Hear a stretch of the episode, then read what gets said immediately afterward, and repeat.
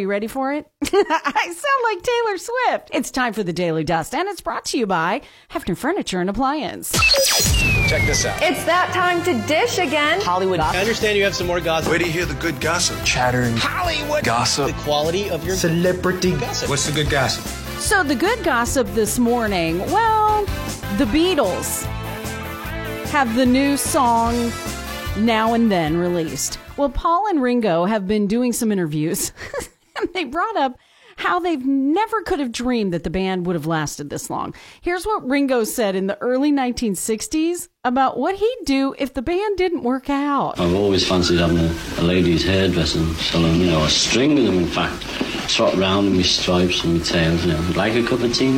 People Magazine's Sexiest Man Alive going to be announced tonight. In previous years, there have been four two-time winners: Brad Pitt, George Clooney, Johnny Depp, and Richard Gere. And Kate Upton is the only winner of Sexiest Woman Alive to date. Could you have ever forgiven Chandler if he had cheated on Monica? It almost happened. Actress Lisa Cash says it was close. And then Matthew Perry stopped it because he knew it was a bad idea. I was told that Chandler went to the writers and said the audience will never forgive him for cheating on Monica, which he was probably right. that would have changed possibly the course of the show and of his character. Yeah, it would have changed everything. We never would have looked at Chandler the same again. Uh, Michael Strahan going to continue his hiatus from Good Morning America this week as he deals with, quote, personal family matters. Dr. Phil is launching his own cable network. What? Hey, remember me? You know, when it got to the end of last season, I said, I'm coming back. Well, I, in, I indicated there was some news coming, and here it is. I'm coming back in prime time on a whole new network that's called Merritt Street Media. The Veterans Day special, American Valor, a salute to our heroes, returns on Saturday on all the major networks. Celebs taking part include Rob Riggle, Bradley Cooper, Tom Cruise, Chris Evans, Sylvester Stallone, and Goldie Hawn.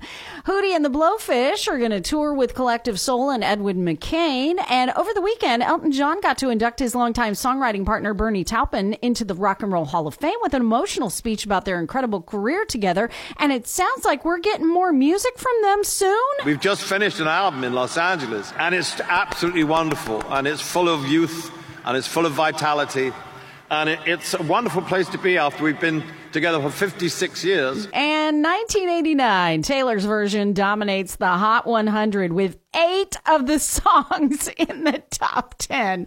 I'm sorry, this woman has completely changed the music business.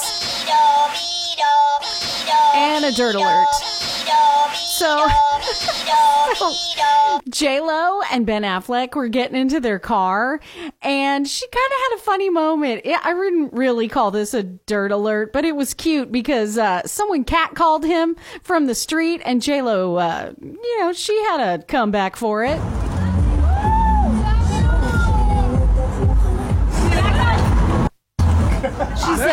Back off, B word. The uh, paparazzi thought it was pretty funny, too. That's it. That's the Daily Dust. And it's brought to you by Hefner Furniture and Appliance Morning Go and B104.3. I can take a breath now. Good morning.